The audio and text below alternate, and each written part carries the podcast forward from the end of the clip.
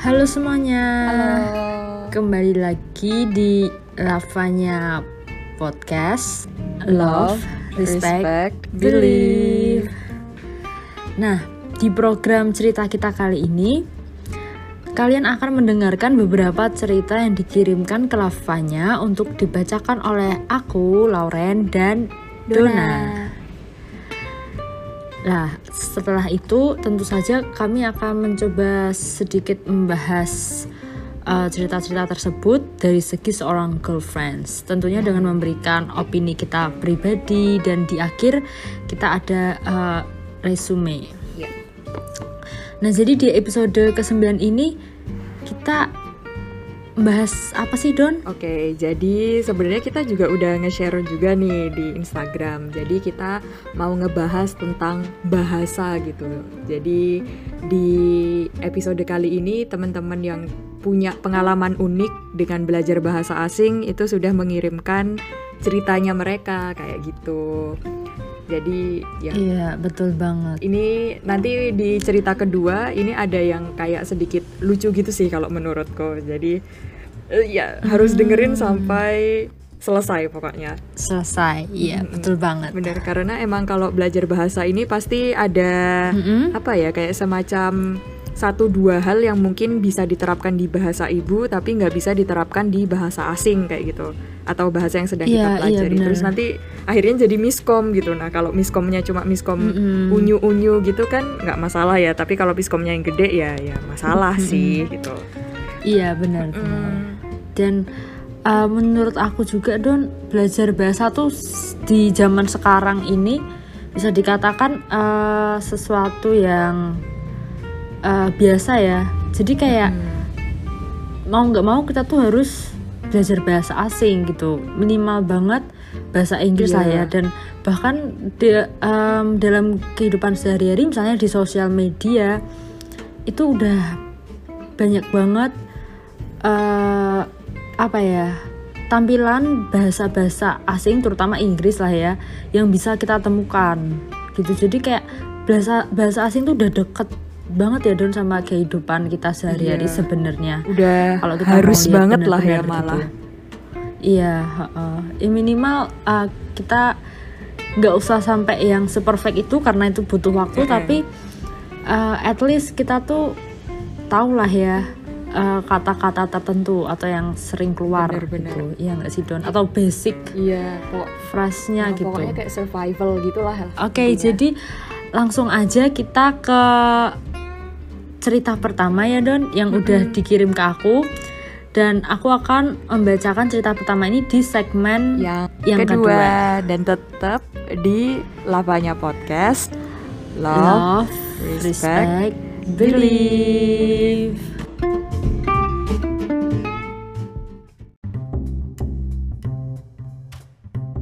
Halo semuanya, kembali lagi di Lavanya Podcast Love, love, respect, Believe. Nah, uh, seperti yang udah aku omongin di segmen sebelumnya, di segmen kedua kali ini aku akan membacakan cerita pertama yang dikirimkan ke Lavanya Podcast. Nah, cerita ini dikirimkan dalam bentuk atau format uh, email gitu. Jadi aku akan bacain ke kalian semua. Oke, langsung aja. Halo, cerita kita. Kenalin, aku Sasa. Nama samaran ya ini. Hehe. Wah, seneng deh. Tema kali ini cocok sekali dengan aku. Jadi aku bisa curhat sekalian nih. Aku sudah belajar bahasa Inggris sejak kecil. Ya, karena bahasa Inggris di Indonesia sudah dapat dikatakan sebagai bahasa kedua lah. Dan menurutku banyak manfaat juga yang kita dapat dari belajar bahasa Inggris. Selain karena memang bahasa internasional pertama yang digunakan sebagai bahasa penghubung, belajar bahasa Inggris juga membuatku melatih logika berpikir. Mungkin tidak hanya bahasa Inggris saja ya, tetapi bahasa lain juga. Butuh effort atau usaha lebih memang untuk belajar bahasa lain. Apalagi dulu waktu zaman menurutku penggunaan internet itu masih sangat jarang dan hampir tidak ada. Mau tidak mau aku harus beli buku di toko buku. Aku juga waktu itu gak belajar otodidak hmm, karena masih kecil juga kali ya. Jadi aku les dengan tetanggaku yang pintar bahasa Inggris. Oke. Okay. Aku punya cerita yang agak membingungkan sih sebenarnya mengenai belajar bahasa. Hal ini aku alami dua kali. Pertama, waktu aku duduk di bangku SMP, ada tugas kelompok yang mengharuskan membuat video percakapan full dalam bahasa Inggris. Tapi waktu pembuatan video bersama teman-teman kelompokku itu, ada salah satu temanku yang bilang bahwa bahasa Inggrisku jelek. Pronunciationku juga jelek. Aku anggap iya. Aku anggap itu sebagai kritikan yang membangun. Jadi, aku mulai memperbaiki diri di sini mulai timbul uh, sedikit trauma dan perasaan takut salah. Hingga akhirnya waktu kuliah semester awal aku mempunyai beberapa teman dari luar negeri. Ketika kita berkumpul, salah satu dari mereka ada yang suka sekali membenarkan pengucapan kita, bahkan sampai grammar dan lain-lain. Itu benar-benar setiap kali kita ngomong ya. Um, kita itu maksudnya aku dan teman-temanku dan uh, bahkan waktu dia benerin bahasa Inggris kita dia udah kayak bete gitu loh. Karena mungkin dia bingung kok uh, bahasa Inggris kita nggak sebagus itu atau belum seperfect itu menurut dia. Aku masih bingung sih hal kayak gini itu wajar atau gimana? Mengkritik kemampuan berbahasa orang secara langsung di depan orangnya, tidak peduli lagi di mana atau bahkan sedekat apa hubungan mereka. Karena kalau aku jujur merasa terbantu juga sih, meski kadang kaget dan malu juga. Yang jelas sekarang kemampuan bahasa Inggrisku udah di atas rata-rata. Teman-temanku juga approve ini kok. Semua itu karena apa yang aku alamin selama ini. Buat kalian yang sedang belajar bahasa, apalagi di masa sekarang yang udah banyak uh, materi dan opsi yang tersedia, tolong cari cara terbaik yang menurutmu paling cocok. Termasuk cari orang-orang yang dapat membantu kamu dengan baik serta membuat kamu nyaman.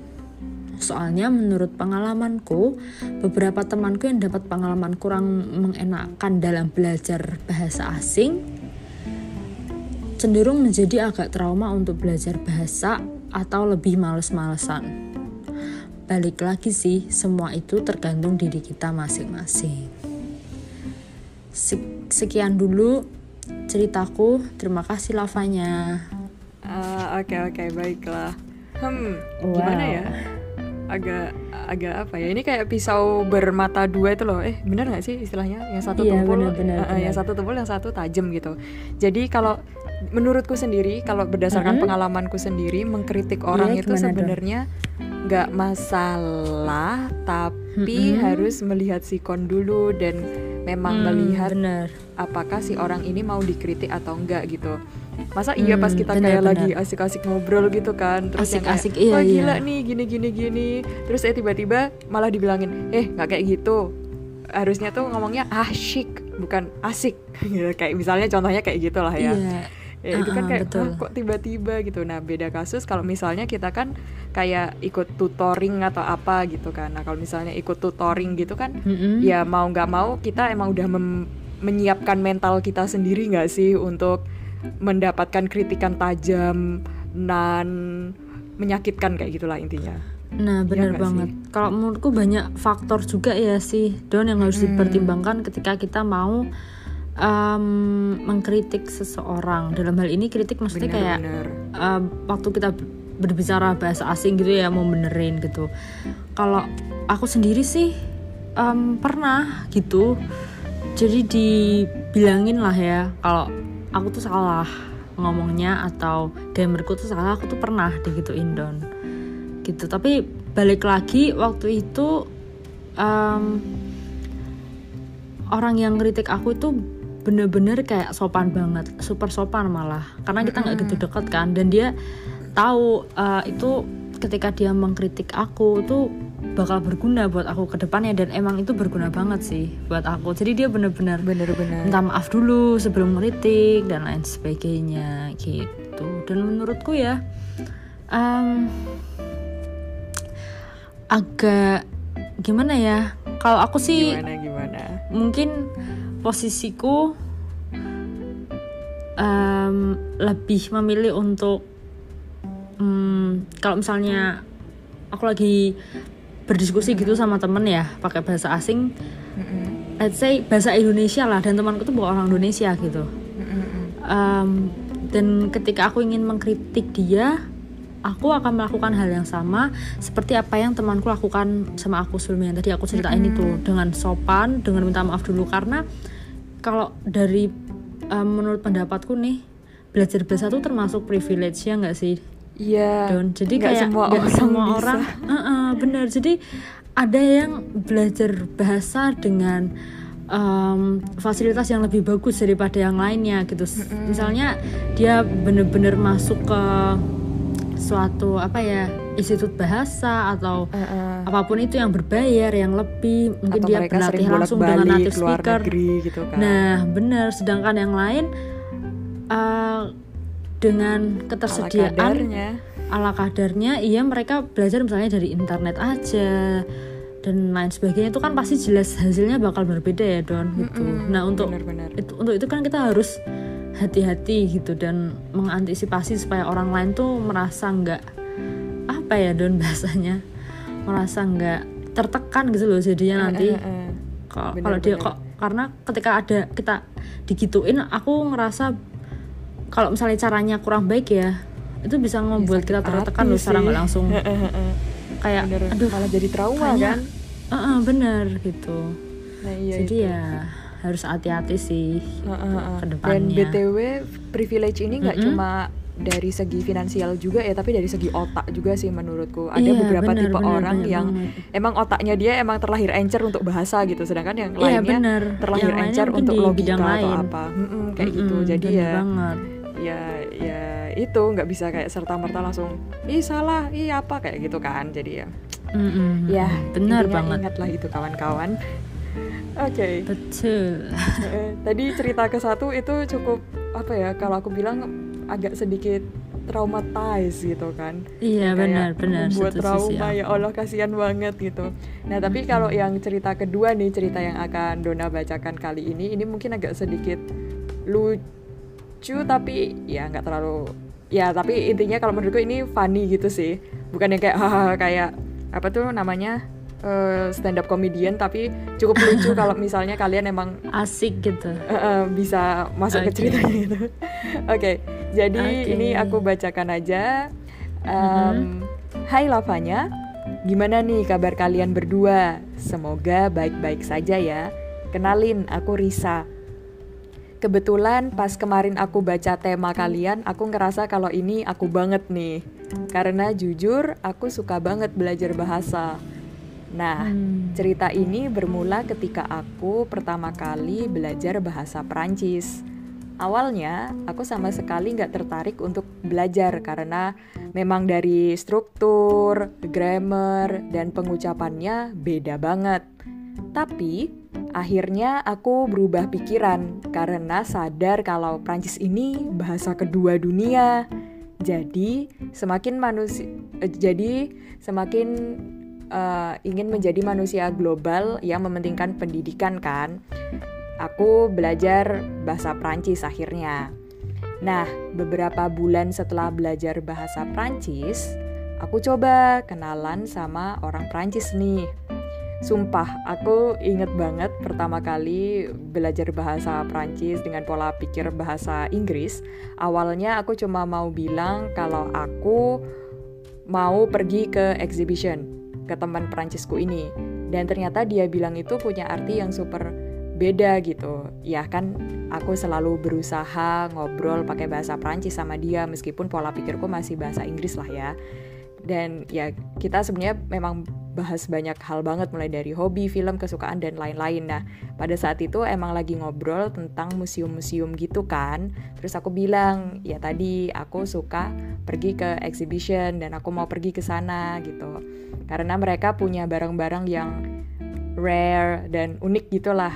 Nah, tapi ternyata teman Prancisku ini shock dan matanya membelalak gitulah gitu Eh nggak taunya kata dia exhibition itu adalah pameran nude. Uh, apa sih bahasa Indonesia-nya nude? Kayak kayak oh orang telanjang gitu nggak sih? Ya kayak ya kayak yeah, kesenian yeah. yang agak telanjang kayak gitulah. Nah, ya udah jadi uh, selama beberapa menit dia pikir aku orang yang suka lihat orang lain telanjang gitu. Jadi sejak saat itu aku selalu menggunakan kata exposition instead of exhibition. Kayak gitu. Ya jadi itu pengalaman unik dan anehku. Semoga teman-teman lavanya yang sedang belajar bahasa asing nggak mengalami hal yang sama juga lah ya. Biar nggak malu sama kayak aku. Makasih banyak lavanya. Uh oke okay, baiklah Risa oh menurutku ini ngakak sih Iya, ini lucu sih. iya. Maksudnya lucu dalam artian kalau aku nggak ngebayangin loh, aku yang aku yang jadi dia gitu loh. Itu aku tuh itu benar-benar malu. Kayak misalnya, "Hey Loren, kamu tahu gak sih, aku tuh suka ke museum orang telanjang." ngakak kalau aku jadi temennya aku bakal nanya kamu ada masalah apa dengan hidup? Iya bener. Atau emang atau kamu mungkin... suka kenapa kamu suka seperti itu gitu? Ternyata maksudnya nggak gitu ya dan ya. Iya bener-bener ya sebenarnya juga nggak salah juga kalau suka telanjang gitu. Cuma I mean kayak mm -mm. ya ini kan temen yang nggak sedekat itu terus tiba-tiba kayak dibilangin tiba -tiba, eh aku suka uh -uh. ini datang ke sini tempat telanjang.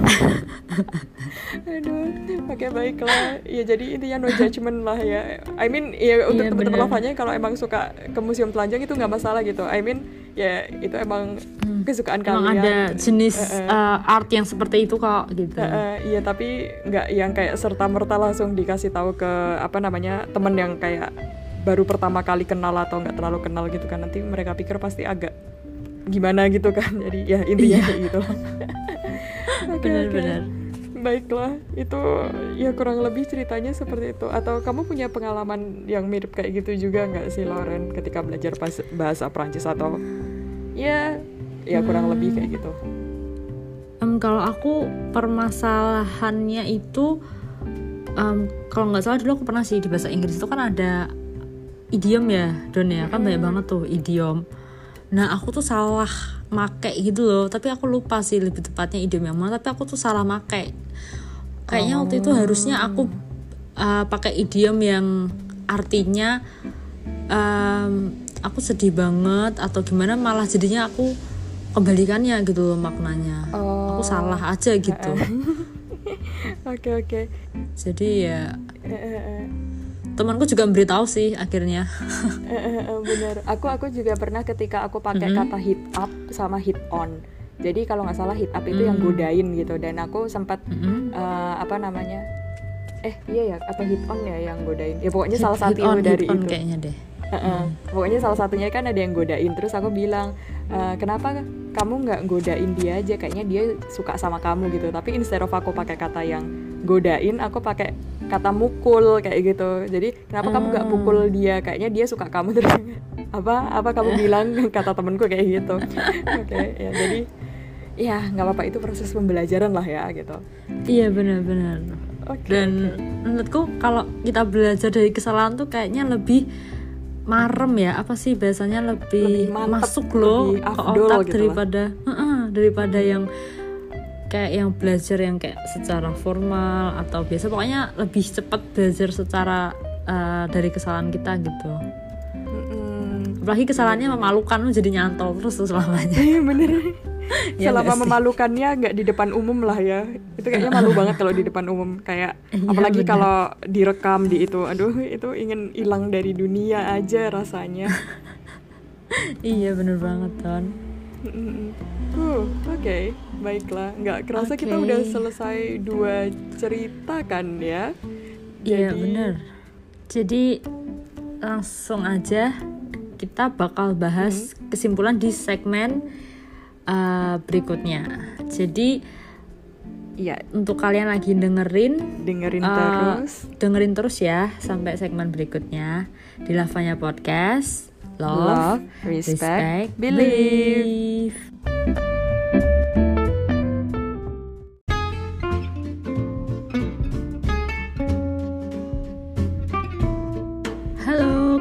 Lagi di Lavanya Podcast. Love, Love, respect, respect, believe. Nah, eh, di segmen kali ini aku dan Do akan membahas eh, kesimpulan nih yang kita dapat dari dua cerita yang udah kita bacain hari ini. Ya Don ya. Jadi langsung aja.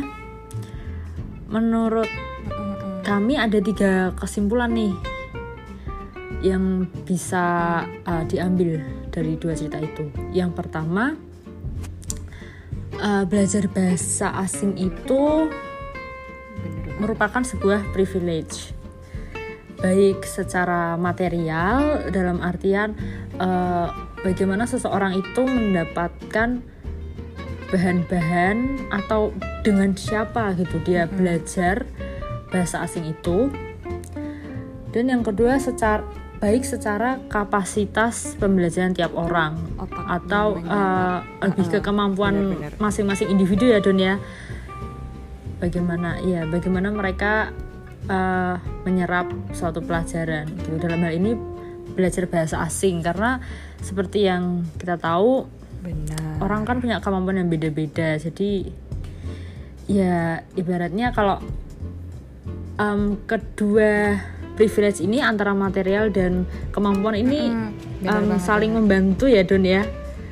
Bisa aja dia eh, kemampuannya biasa aja cuma karena secara material dia mampu ya itu bisa jadi eh, ngeboost Benar-benar. dia gitu ya Don.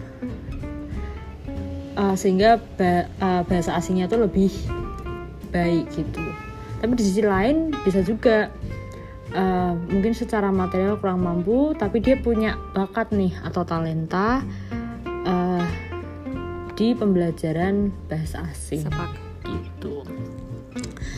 Dan kesimpulan kedua, mengingatkan atau mengkritik itu adalah hal yang sangat lumrah. Tetapi harus benar-benar diperhatikan bagaimana cara memberikan kritik yang sopan dan membangun. Nah, ini benar banget karena kalau misalnya eh, kita memberikan kritik yang mungkin bahasa kita tuh kurang sopan dan nggak membangun juga malah terkesan mengejek atau menghina gitu.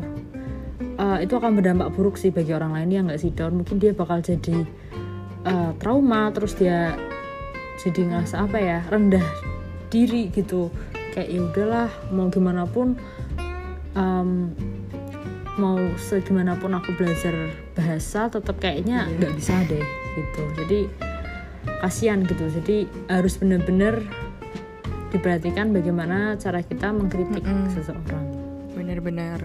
Mm-mm. Dan yang terakhir salah satu apa namanya summary-nya adalah kesalahan itu adalah proses pembelajaran juga dan itu normal. Jadi jangan takut membuat kesalahan gitu. Meskipun orang lain kayak ngejek-ngejek kita atau apa gitu.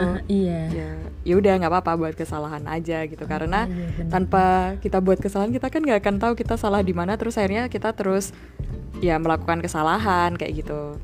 Jadi ya ya lakukan saja. Dan berbesar hatilah apabila dikritik. Tapi ya itu untuk pengkritiknya jangan eh, berkata kasar juga gitu kan. Kasar atau iya istilahnya kayak mungkin mempermalukan di depan umum ya. Soalnya Iya. aku percaya kritik yang baik itu sebenarnya disampaikan nggak di depan umum gitu loh. Karena tujuannya kan bukan buat mempermalukan gitu loh. Kayak ya udah Iya. face to face empat mata aja gitu. Bener-bener bener Gitu yang namanya kritik ya personal kan harusnya. Kecuali emang uh, apa namanya orangnya ya beda kasus kalau orangnya tipe yang kayak dibilangin personal nggak bisa diatur kayak gitu ya ya tapi kan itu beda kasus bukan untuk bahasa kan tapi maksudnya untuk Mm-mm. orang yang emang uh, agak jelek aja perangainya gitu. Iya, nah kalau itu di depan publik beda kasus itu itulah nggak gitu. eh, beda kasus Bener-bener.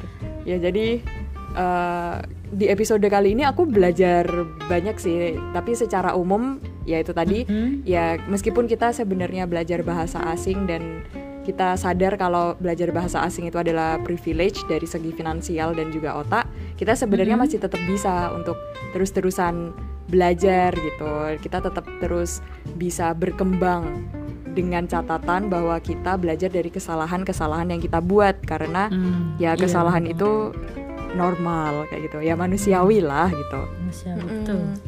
Ya begitu. Uh, iya benar. Justru kalau kita nggak menemukan kesalahan dari apa yang kita kerjakan kayaknya malah kita belum belajar ya nggak sih Don? Ya bener itu kayak cuma jadi cuma basicnya doang yang kayak aku makan apel bener. aku minum susu aku ya kayak gitu-gitu doang. Nggak akan berkembang Bener. yang kayak jadi levelnya belum belum naik gitu kok belum berbuat cuma salah. ala kadarnya lah ya. Oke. Baiklah menarik bahasan kita kali ini super super menarik Cukup menarik. banget nih dan iya benar di cerita kita yang selanjutnya yang ke 10 kayaknya juga nggak kalah menarik nggak sih Loren kita mau bahas apa nih Iya, yang benar. selanjutnya Jadi di episode ke-10 cerita kita em, kita mau bahas tentang privilege. Mm-mm. Jadi kita pingin dengerin nih cerita kalian semua tentang privilege itu apa sih bagi kalian atau bagaimana kalian mengartikan privilege itu. Ya mungkin kalian bisa sharing uh, privilege yang selama ini kalian dapat uh, buat diri kalian atau uh, mungkin kalian bisa cerita juga um, perbandingan privilege kalian dengan teman-teman kalian atau menceritakan orang itu terserah kalian yang penting uh, bahasannya adalah tentang privilege gitu. bener-bener karena ya itu setiap orang pasti punya privilege-nya masing-masing Punya gitu kan. Dan privilege. benar. tadi aja kita udah bahas tentang bahasa asing itu belajar bahasa asing itu juga privilege ya. Mungkin kalau Masuk kalian masih pengen bela- privilege, bahas tentang sedikit bahasa asingnya ya nanti kalian bisa bahas tentang privilege eh, sekolah bahasa asing eh, di luar negeri atau apa gitu. Kayaknya ada program yang kayak gitu juga kan dan itu kayaknya Iya, aku nggak bisa afford Mm-mm. itu deh belum mungkin belum bisa Sama. oke iya belum mungkin Oke, sangat positif sekali lah kita. Belum bisa. Oh, oke, baiklah. Gak kerasa kita udah ngobrol panjang banget ya, Loren.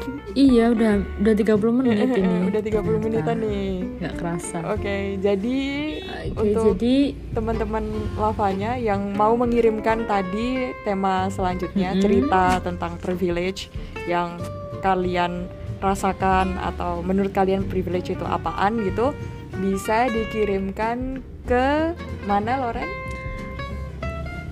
kalian bisa kirim dalam bentuk Google Form yang uh, akan kita share nanti atau misalnya kalian pingin kirim dalam format email bisa banget ke email at lavanya.podcast@gmail.com Mm-mm.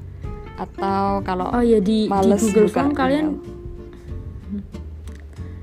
Uh, jadi di Google Form kalian uh, bisa kirim pakai voice note gitu ya Mm-mm-mm. jadi ala-ala curhat gitu Iya. yang secara langsung biasanya tuh lebih lebih afdol nggak sih kalau pakai voice note gitu Iya bener biar lebih kerasa lah itunya.